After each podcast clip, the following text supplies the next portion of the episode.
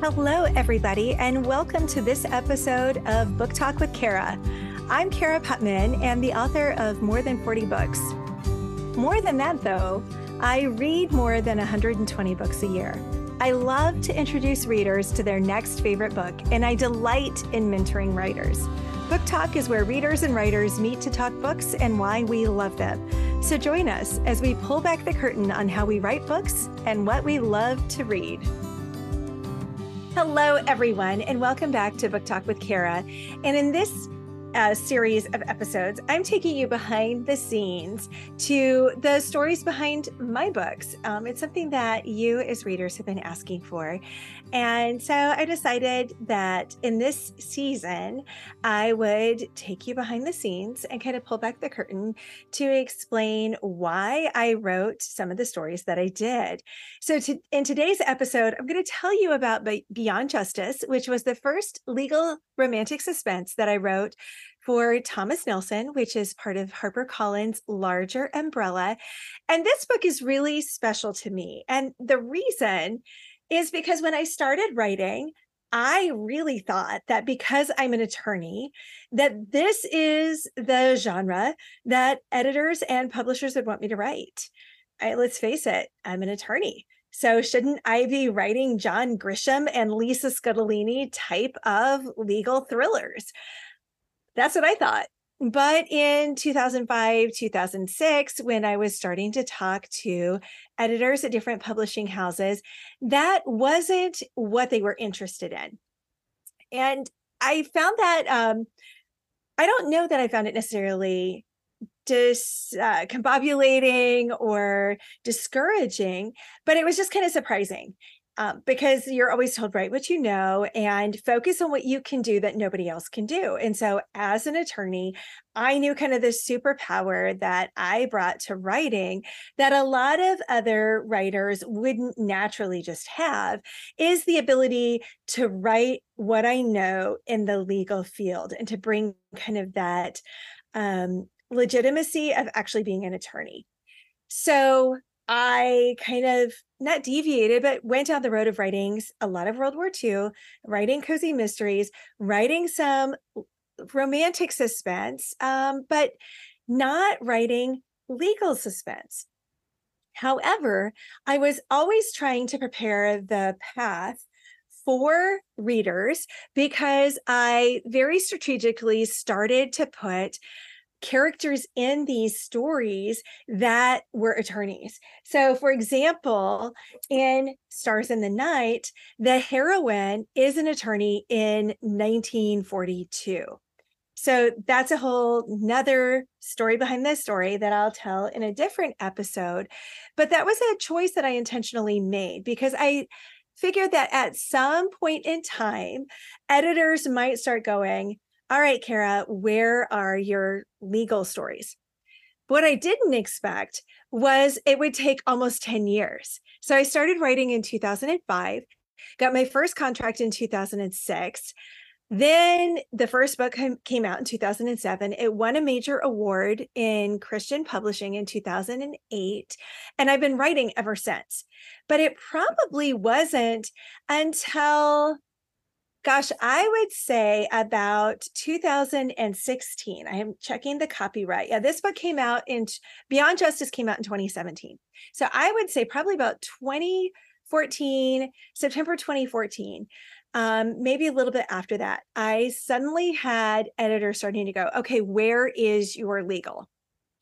The ironic thing was at that point, I went, you're going to have to wait because I didn't have any ideas. So I had at that point in time, I'd figured out with writing that I needed to have an idea that I knew I could be passionate about for two years. It had to be something that I could be excited about through developing the proposal, selling it to my agent, then the editor, then writing the book, then editing the book, going through usually two, if not three levels of editing. Then the book's going to come out. And then I have to do marketing for the book. So there's this whole series of events that have to happen and it takes at least 2 years if you're doing traditional publishing. So that is a long time that I as the author have to be not just engaged but like passionate about the topic. So I will never forget for Beyond Justice, I was starting to play with the idea of I knew because the editor who, who first came to me, and it was a very quick succession of like probably two or three editors who very quickly said, okay, we're ready to look at illegal. So I knew the timing was right. And I'm not 100% sure what happened. James Scott Bell had been writing legal. Um, Randy Singer is phenomenal. And for years, he'd been telling me, Cara, when are you going to be my competition? Um, and so I, you know they were still writing robert whitlow was writing so i don't know why all of a sudden they were like okay we are ready but they were so as i was scanning headlines, I was sitting in um, Siena doing a study abroad. So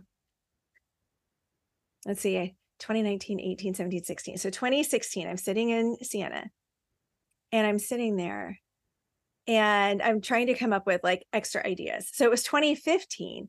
I had the idea um, because we've started seeing a lot of articles in the newspapers about unaccompanied minors crossing the border from Mexico into Texas.